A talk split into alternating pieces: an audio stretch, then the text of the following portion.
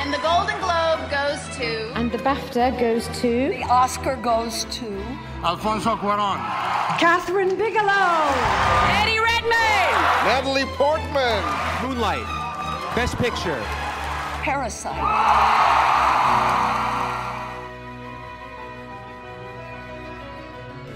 Bienvenida gente bonita al podcast de la estatuilla. Yo soy Wally y les tengo un programa muy especial.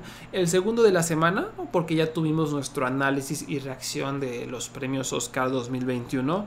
Pero ahora nos volcamos de lleno a los festivales de cine, ¿no? Al cine documental, al cine independiente. Porque lo que van a escuchar a continuación es mi entrevista con Luciana Kaplan, directora de La Vocera una película que sigue el trayecto de María de Jesús Patricio, también conocida como Marichuy, eh, que fue la primera mujer indígena candidata a la presidencia en México, ¿no? Es un documental sumamente interesante, no solo porque sigue el camino de esta mujer, sino porque Kaplan también se extendió y, y analizó cómo está el movimiento indígena en México cuál es la lucha que se está viviendo, ¿no? Cómo es que las comunidades están luchando contra el desplazamiento, ¿no? Para preservar su territorio, preservar la naturaleza. Y de verdad que es un, un documental con muchas ideas y esas mismas ideas también nos las explica eh, Luciana en esta entrevista, ¿no? Sobre el progreso, sobre el, el, el ambiente, el sentimiento que permea en todas estas comunidades. Y bueno, la vocera ya tuvo su recorrido en algunos festivales mexicanos, ¿no? Como el FICUNAM, estuvo en Ambulante y ahora va a tener su estreno internacional en Hot Dogs 2021, uno de los festivales documentales más importantes que hay en todo el planeta. Entonces, eh, también de lo que me platica Luciana, es sobre el mensaje universal. Esto no es solo sobre las comunidades indígenas en México, documental para mexicanos, no, o sea, son mensajes, algo que cualquier persona, cualquier país puede aprovechar e incluso tendría que adoptar de cierta manera, pero bueno, ya lo escucharán ustedes. Los dejo con esta entrevista con Luciana Capla, directora de La Vocera. Es usted María de Jesús Patricio Martínez. Marichuy, médico tradicional. sí. Había algo que estaba mal, pues. por eso me fui involucrando en la lucha campesina. Pues. La compañera María Jesús Patricio Martínez es nuestra vocera, elegida por esta Asamblea Constitutiva. Necesitamos juntar 866.593 firmas de apoyo en un lapso de 120 días. Nuestra propuesta es diferente. Somos el colectivo. El ver como un panorama más amplio de toda esa problemática real que se vive al interior de los pueblos indígenas, pues, y que es una problemática que se parece.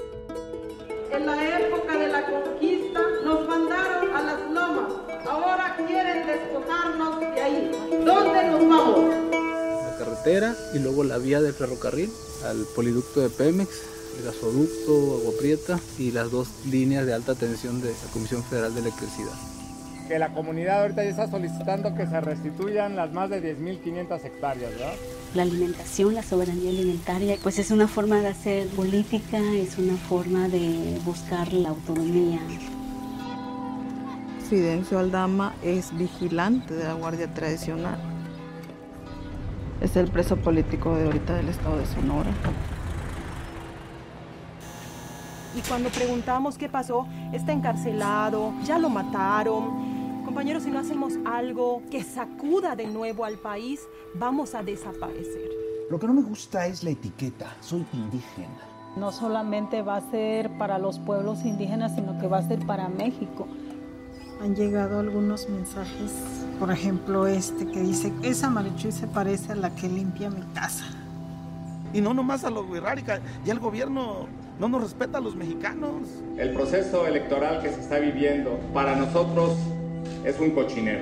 Encontramos simulaciones de credencial para votar, muchas fotocopias de, de credenciales. Hay un compromiso más por este México que lo tienen secuestrado los de arriba. Se lo vamos a quitar. Ya no soy la Marichuy que estaba ahí callada. Por donde voy luego me hablan y dicen es que me animaste. Si la destrucción y muerte es el progreso, pues estamos en contra. Eh, pues nos podrías platicar a grandes rasgos qué es la vocera, de qué trata la vocera. Pues mira, la vocera es un, un documental sobre el caminar de, de, María Jesús, de María de Jesús Patricio Martínez, eh, que fue nombrada como la vocera de el Congreso Nacional Indígena para, para poder contender eh, a las candidaturas independientes eh, para las elecciones a la presidencia en el 2018. Entonces, la película habla un poco sobre esta campaña, este recorrido que se hizo de una manera, de alguna manera, eh, pues diferente, en el sentido que no es como los candidatos eh, normales, en los cuales hay una figura presidencial y todo el mundo responde a ella, sino que es un movimiento colectivo, ¿no? Entonces, dentro de este caminar se van abriendo eh, ciertas historias sobre las comunidades indígenas, sobre las luchas actuales, sobre la defensa del territorio en diferentes puntos del país. Entonces, pues es de alguna manera un retrato del país, ¿no? Es un retrato de este México que de alguna manera está en pie de lucha todo el tiempo y que se está empezando pues a organizar. Es un llamado a, a la, a la organización comunitaria y que de alguna manera eh, a través de eh, pues este caminar que hicieron eh, por todo el país, ¿no? Eh, de las comunidades indígenas, se va construyendo esta idea de que pues eh, es un país tremendamente golpeado, ¿no? Eh, pues por eh, todos estos megaproyectos que están de alguna manera pues destruyendo las comunidades y que nos está pegando de una u otra manera también a nosotros, ¿no? Creo que es importante esta idea de que no es esta manera de hacer política como los, eh, como los partidos tradicionales, sino que es un nuevo llamado a pensar en otra manera pues, de organizarse. Eh, no diría ni siquiera de hacer política, porque no es que estén haciendo política, sino que están buscando eh, de alguna manera pues visibilizar lo que está pasando en las comunidades y de llamar a una organización que venga desde el pueblo, que se escuche a la gente y que, eh, y que cambie esta dinámica pues tan perversa que tienen los partidos políticos, ¿no? Obviamente todo esto es visto a través de la mirada de ella, que aunque no es una candidata, es una vocera, es una vocera de los pueblos indígenas a través del Congreso Nacional Indígena y que yo creo que habla también de para la gente que se pregunte qué pasó con los zapatistas, pues ella es un poco esta extensión, ¿no? De qué fue lo que pasó con los zapatistas. Este es un paso que también dan ellos eh, en un momento de decir, si no hacemos algo, como dice uno de los personajes del documental, si no hacemos algo radical, pues vamos a desaparecer porque nos están destruyendo.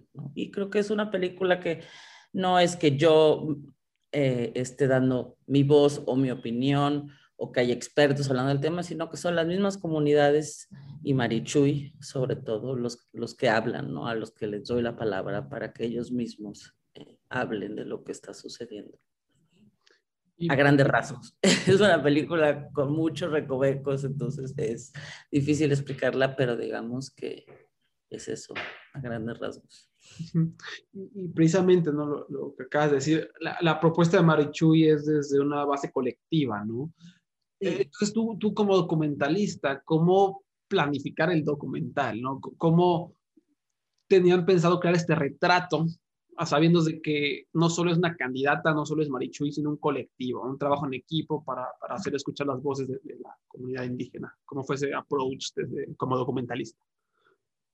Pues sí, ese era un poco le, como el, el gran dilema de la película, porque sí tenía que haber un hilo conductor, ¿no? Sí tenía que haber de alguna manera un personaje principal que nos fuera llevando por esta historia, ¿no? Yo sí creo que para uno poder realmente tener este, este diálogo con una audiencia, esta, este acercamiento más íntimo que te hace eh, sentir desde un lugar más, pues más personal, ¿no? Que es lo que le pasa a la gente. Uno necesita uno o varios personajes, ¿no? En este caso era difícil porque justamente ella era pues la vocera y no quería ser vista como la película es sobre mí o este proceso es sobre mí pero de alguna manera, pues sí, era ella la que estaba llevando esa voz, ¿no? Entonces yo lo veía como una especie como de carretera principal en el cual se ve esta, esta campaña que hicieron, eh, pues para, para recaudar las firmas necesarias para poder estar en la boleta. Entonces esa de alguna manera era como el esqueleto de la película, pero al mismo tiempo se van abriendo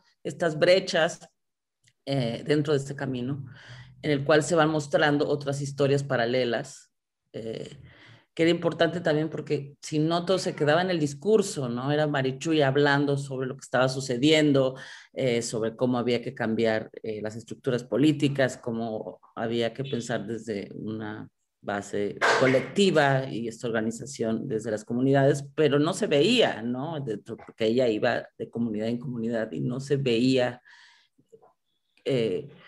por qué estaba luchando, para qué estaba luchando. Entonces era muy importante ir abriendo estas brechas y se van presentando otras historias paralelas, en las cuales te das cuenta que no se trata solo sobre ella y al mismo tiempo entiendes por qué se está luchando, ¿no? Entonces, desde un principio, pues yo propuse esto, ¿no? Es, sí, es esta, es, como esta voz que nos va llevando, porque es la vocera, pero al mismo tiempo hay otros personajes que nos hablan de lo colectivo, de lo comunitario, de cuáles son las luchas actuales del país, ¿no? Entonces, era ir equilibrando estos dos mundos, que fue bastante complicado en la edición, pero creo que finalmente eh, creo que se logra. Decir, esto es sobre esta campaña, pero también, como digo, es un retrato de lo que está pasando en las comunidades, si hay estos otros, eh, digamos, como personajes secundarios, que apoyan esta visión y que nos hacen entender por qué están luchando, por qué están caminando y qué es lo que nos están tratando de decir. ¿Y cómo fue su acercamiento al, Congreso Nacional Indígena para que les dejaran grabar el documental? ¿Tuvieron que convencerlos? ¿Cuál fue el grado de, acceso que, les dieron? Pues mira, lo primero que, que tuvimos que hacer cuando pensamos en hacer esta película, a mí se me acercó Carolina Copel, que es una de las productoras, eh, cuando supo que había la posibilidad de que lanzaran a una candidata indígena, todavía no se sabía quién era, a través del ZLN y el, el Congreso Nacional Indígena y después el, el Consejo Indígena de Gobierno que se creó dentro del, Congreso Nacional Indígena para pues arropar esta candidatura. Eh, entonces, antes de empezar el proyecto, pues obviamente tuvimos que ir a hablar con ellos, pedimos eh, una audiencia, ¿no? Para ver si nos dejaban hacerlo, porque si no nos dejaban hacerlo, pues no había película, aunque eh, por más buenas intenciones que tuviéramos, el acceso era lo más importante. Entonces pedimos una audiencia, fuimos Carolina Copel, Paula Estefani, que era quien tenía un poco eh, el vínculo con ellos, y yo a sentarnos ahí a pues, exponer que queríamos esta película, por qué la queríamos hacer, nos parecía un hecho histórico que no se iba a repetir era muy importante documentarlo. Y nos dijeron que sí, que todo lo, eh, todo lo público se podía eh, grabar, que no había ningún problema, que las cosas más privadas, pues no, que había que irlas viendo, entonces, pero bueno, digamos que nos quedamos con el sí. Y, o sea, sabiendo como siempre que uno pues va ganando terreno eh, a medida que se va acercando y se va ganando a la gente, como siempre pasa, ¿no? Y, y, la verdad es que fue un proceso de acercamiento bastante lento, porque sí había un poco de cerco alrededor de no hacer, de decir, esto no es sobre Marichuy, esto es sobre el Congreso Nacional Indígena, no se acerquen demasiado a ella, no por una cuestión de seguridad, sino porque sí querían mandar este mensaje muy claro que no es sobre una mujer, en específico, sino que esto es una voz colectiva, ¿no? Pero bueno, el hecho de haber estado tanto tiempo grabando, estuvimos casi dos años y pues y pico, ¿no? Dentro, además de, eh, pues de todo el recorrido, como nos metimos también en otras comunidades, cada tanto eh, íbamos a entrevistar a Marichuy ya en su casa en, en Tuxpan, ¿no? Entonces fue este acercamiento bastante lento, que en general yo estoy acostumbrada a que uno trabaja con los, con los personajes de alguna manera, eh, de una manera pues muy cercana y en este caso no se podía, ¿no? Hubo que tener mucha paciencia y creo que la paciencia pues fue el gran regalo de este documental, de no soltar y decir necesitamos estar más cerca, necesitamos estar más cerca hasta que, de hecho, eh, la última vez que grabamos fue a ocho meses de cerrar la película, cuando ya realmente yo pude sentir que estábamos cerca, ¿no? Que podíamos estar en su casa, con su familia, en, que realmente ya nos conocíamos, ¿no? Después de tanto tiempo.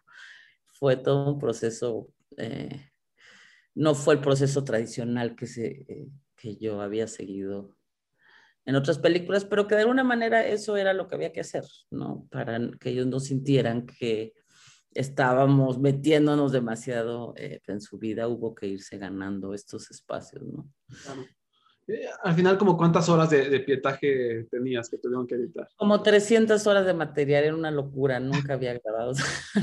claro, porque íbamos y fuimos como a muchas comunidades, eh, había muchas cosas que ver y uno hasta que no esté en la sala de edición no se da cuenta realmente qué es lo que funciona. No había muchísimos mítines, por ejemplo, que no podíamos poner todos de la película porque iba a ser una cosa muy aburrida, ¿no? Pero como no sabíamos realmente qué iba a pasar en cada uno de ellos, pues grabamos todos, probamos en varias comunidades cuáles eran las historias más interesantes, que digo que de alguna manera son... Eh, estas historias paralelas, pero pues no sabíamos cuál iba eh, pues a funcionar más que la otra. Era importante que fueran luchas que estuvieran no paradas, pero como en proceso para ver un poco, eh, eh, digo, porque finalmente pues es una película, tiene que haber acción, tiene que haber algo que, esté, que sea visible, ¿no? Procesos visibles. Entonces, en ese sentido también, pues necesitaba mucha paciencia de ver qué es lo que estaba pasando, de qué eh, situaciones funcionaban mejor que otras, qué cosas no se repetían, porque eso era también muy importante, mostrar las más significativas, pero que una,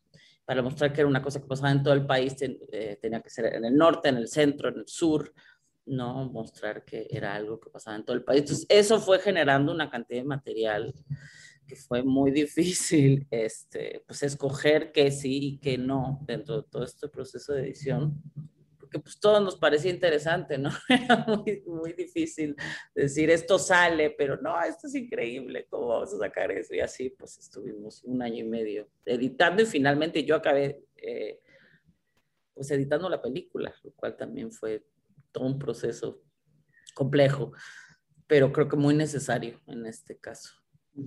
Sí, pues tú como directora tuviste el corte final. sí, pues más, más que el corte final, digamos que los últimos seis meses de edición los hice yo durante la pandemia en mi casa, teniendo tiempo. Eh, ese fue el gran regalo de la pandemia, es, es fue poder eh, llevarme el material a mi casa y pues no tener eh, tantas distracciones, digamos, y poderme sentar y replantear el corte de la película desde un punto de vista pues más personal, que creo que era bien importante, Como decir, esto sí es la historia, pero yo es desde mi punto de vista lo que yo quiero decir, aunque yo no salgo, yo no, eh, no es que yo esté de alguna manera diciendo lo que, eh, lo que va a suceder en la película, pues en lo más mínimo, pero bueno, siempre hay un punto de vista del director y desde un lugar desde que uno quiere decir algo también, ¿no? Entonces, creo que era importante en una película tan compleja como esta, pues finalmente acabar editando yo, ¿no? Que... Y desde ese punto de vista, ¿no? ¿Cómo, ¿Cómo afectó la pandemia al proyecto? ¿Crees que la distribución digital ha ayudado a la vocera para que llegue a más ojos? ¿O te hubiera gustado de plano que sea pues, normal, ¿no? En sala de cine. Pues yo creo que vamos a llegar a salir. Yo creo que viéndolo ahora, digo que está empezando un poco este recorrido apenas, ¿no? Eh, creo que ya nos tocó un poco el final de la pandemia. de alguna manera nos ayudó la pandemia en el sentido que nos dio más tiempo, ¿no? Porque teníamos que entregar, que nos hayan dado fondos y teníamos que entregar una fecha y la pandemia nos dio esta posibilidad de poder tomar más tiempo para editarla, justamente. Y está saliendo en un momento que por un lado sí está yendo más que nada pues, a plataformas digitales, que está haciendo que, la vea eh, cada vez más, más gente, ¿no? De repente tienes un público en un día pues de mil personas, cosa que en el cine jamás sucede, ¿no? Eh, entonces creo que por un lado eh, nos está ayudando pues estas plataformas digitales, pero sí pensamos llegar a las salas de cine. De hecho, o sea, tenemos que llegar a las salas de cine porque tenemos fondos eh, pues del Eficine que implica que tienes que estrenar. Entonces, esperando que, bueno, que ya estamos un poco hacia el final de la parte más tremenda, no, no, quiere decir, no quisiera decir al final de la pandemia, pero que ya hay salas de cines eh, pues, abiertas. Entonces, la idea es ir por todas estas posibilidades, ¿no? No es quitar alguna, estamos yendo, eh, por un lado, eh, sí, en, en festivales pues todos virtuales en este momento, llegaremos a salas de cine, también estamos haciendo recorridos comunitarios, creo que son muy interesantes, eh, de ir a las mismas comunidades o a comunidades que no estuvieron en el, en el recorrido, pero que queremos hacer parte, ¿no? Como llevar a las películas a donde fueron hechas y a donde pertenecen también. Y por otro lado, también finalmente a final de año, pues llegar eh, pues, a plataformas digitales más grandes, ¿no? Entonces, creo que está interesante poder ir, eh, poder llenar todos esos nichos eh, y que se vea lo más posible, ¿no? Durante todo el recorrido por pueblos y comunidades, ¿cuál podrías decir que era el sentimiento que permeaba en la población indígena? ¿Rabia, esperanza, entusiasmo?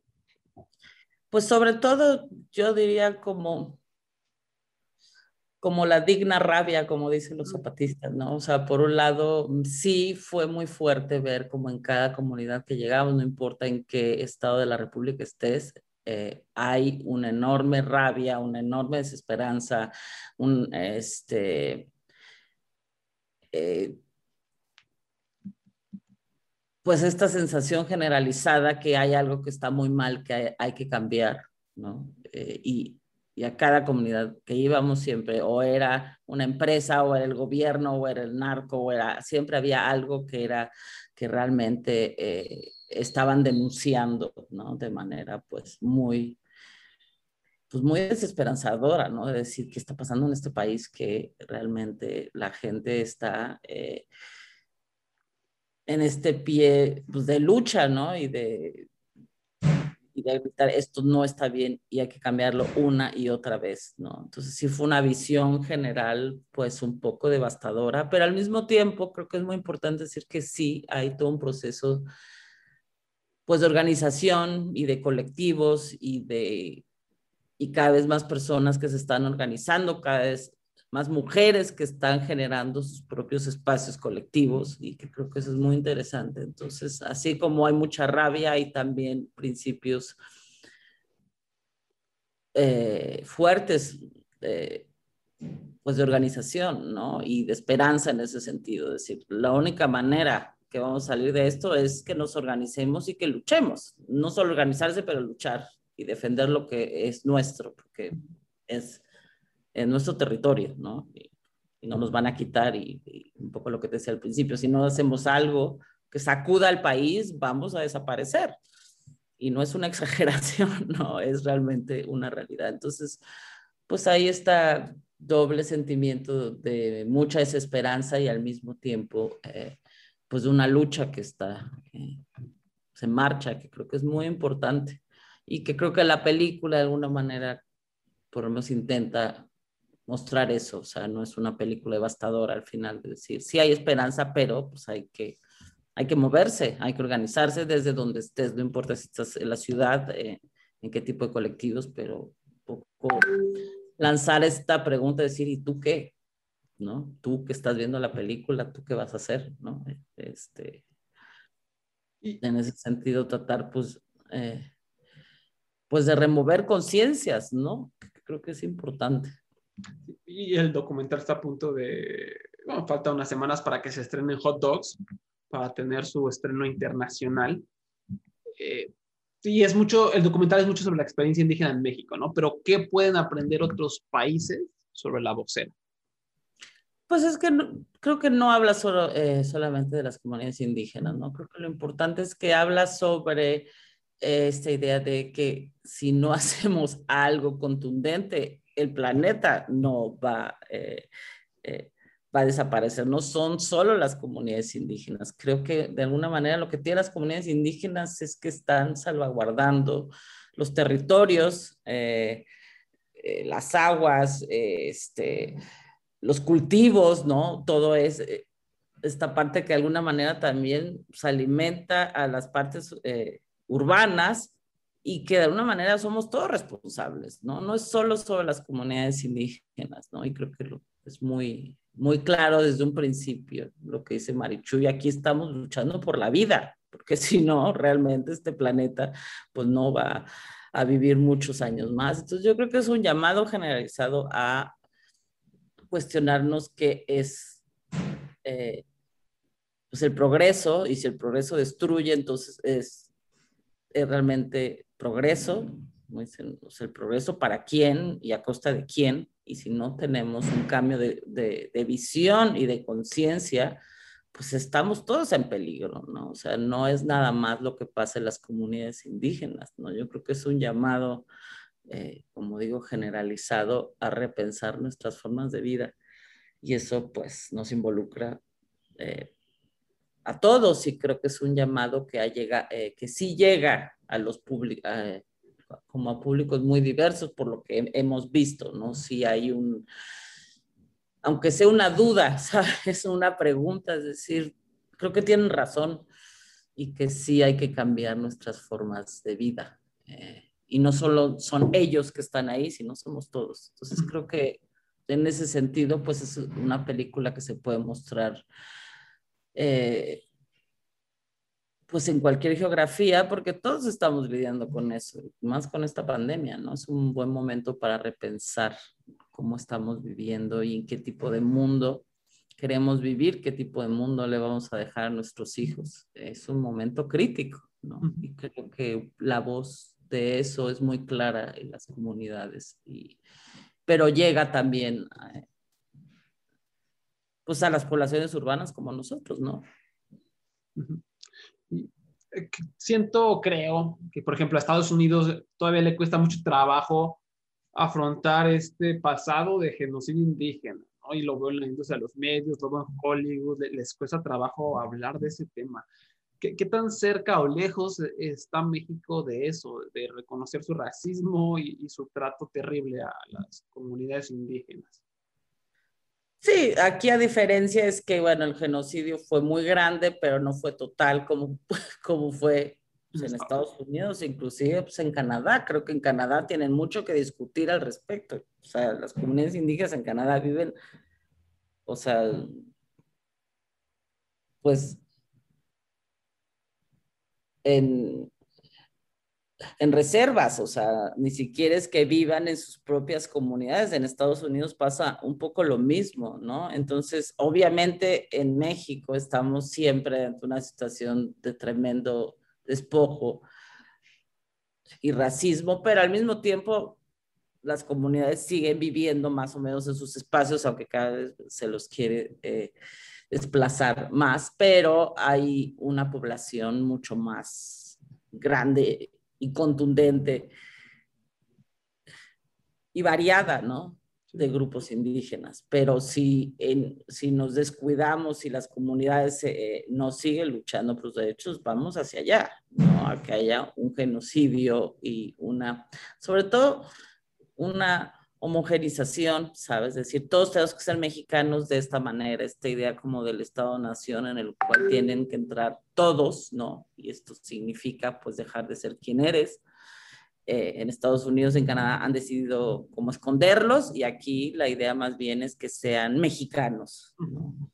Entonces creo que eso eh, pues también son, son son cuestiones que hay que replantearse, es decir, por qué todos tenemos que pertenecer a un mismo Estado. quién dijo que tienen que ser las cosas así, hay que cuestionar esas cosas también, lo que hace finalmente es eh, como, como, suplantar eh, eh, las identidades, ¿no? Entonces creo que hay, hay, que repensar en esta idea de Estado-nación que solo tiene que ser de una sola manera. Entonces hay, hay muchas formas muy sutiles de ser no solo racista, ¿no? Sino de pensar que solo hay una manera de vivir y de pensar. Y que y ahora que llega justamente pues, Estados Unidos, a Canadá, creo que eh, espero que pueda ser una herramienta también de, eh, pues de discusión y, y, de reflexión sobre qué está pasando con sus propias comunidades ahí, ¿no? No hay una organización como hay aquí en México, no hay un Congreso Nacional Indígena, ni otras muchas más, porque no es la única, ¿no? O sea, creo que hay una, una historia pues, de organización indígena, desde los zapatistas hasta ahora hay, varias, ¿no? Que no existen en Estados Unidos, o que son muy pequeñas y están todas muy desconectadas. Entonces, creo que el ejemplo, además del Congreso Nacional Indígena hacia afuera, para los países latinoamericanos también, creo que es muy importante ahí discutir también muchísimas cosas. Pero en Estados Unidos y Canadá, pues eh, creo que es muy interesante las reacciones que pueden generar, ¿no? Porque siempre es un tema muy álgido, ¿no? De decir, pero ¿por qué no son como nosotros? ¿Por qué no, no? ¿Por qué no se cuadran?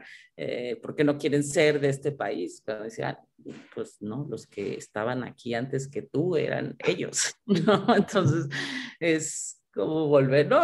Inclusive ya yéndose más lejos el hecho de ir a Europa, ¿no? Y de que la película vaya a Europa y que ahora los zapatistas están yendo a Europa y hay todo este movimiento de repensar desde la conquista hasta ahora qué es lo que ha pasado con las comunidades indígenas en toda Latinoamérica, ¿no? Y en Estados Unidos y en Canadá. Y, también ojalá llegue, por ejemplo, a Australia, ¿no? Que también tiene ese pasado muy, muy, muy duro. Este, y bueno, para terminar, eh, ¿qué, ¿qué momento de la grabación de la vocera se quedó contigo? ¿Qué momento te impactó más? Aunque no esté en el este, documental, que hayas tenido que editar fuera o que esté en el documental para ti, ¿qué se quedó? Pues mira, yo creo que ahí pasaron tantas cosas, ¿no? Uno, pero creo que es muy emocionante para mí, por ejemplo, el momento en que Marichu llega a la UNAM ¿no? Que es un momento muy álgido de la película, pero que también fue una experiencia muy fuerte ver cómo los estudiantes y la gente joven de este país sí está buscando un cambio desesperadamente y eso se podía sentir muy cerca, ¿no? Fue muy emocionante, fue muy vibrante. Entonces, que de alguna manera te da un sentido, pues, de esperanza, de decir, este, eh, este país necesita eh, otro tipo de, eh, de guía, de, como de utopía, ¿no? Porque ya le hemos perdido realmente, ¿no? Ya no existe la izquierda, ha desaparecido. O sea, hay algo que se parece a la izquierda, pues son ellos, ¿no? Y creo que esa sed, de esa necesidad, de esa admiración, desde un espacio, pues, urbano, ¿no? De esa manera creo que fue, pues, de los momentos más, más emocionantes que creo que también son parte esencial de la película.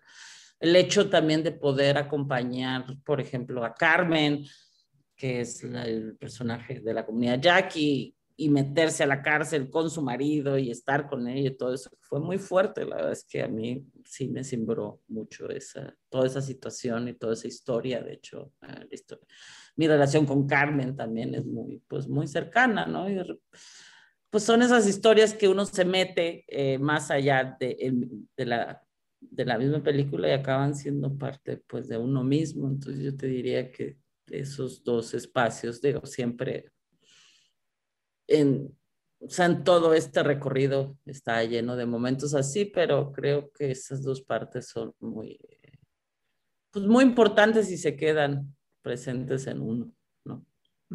Hay un montón de cosas que no sale en la película y que yo extraño enormemente y que me encantaría que estuvieran, pero pues no, no, no cabe todo en una película, desgraciadamente, pero pues algún día haremos una serie con todo lo que quedó fuera, que hay para una serie realmente. Estaría bueno, estaría bueno. Pues muchas gracias, eh, Luciana. Nomás, ¿sabes en México algún otro festival donde se vaya a presentar próximamente el documental? ¿Tienes información sobre sus proyecciones? Mira, ahora sí tenemos, todavía no podemos anunciar porque eh, sí nos piden que se anuncien en ciertas fechas. Entonces, por ahora va a estar en Festival de San Francisco y después en Hot Dogs. Este, y habrá un estreno latinoamericano, hay un, un estreno europeo también.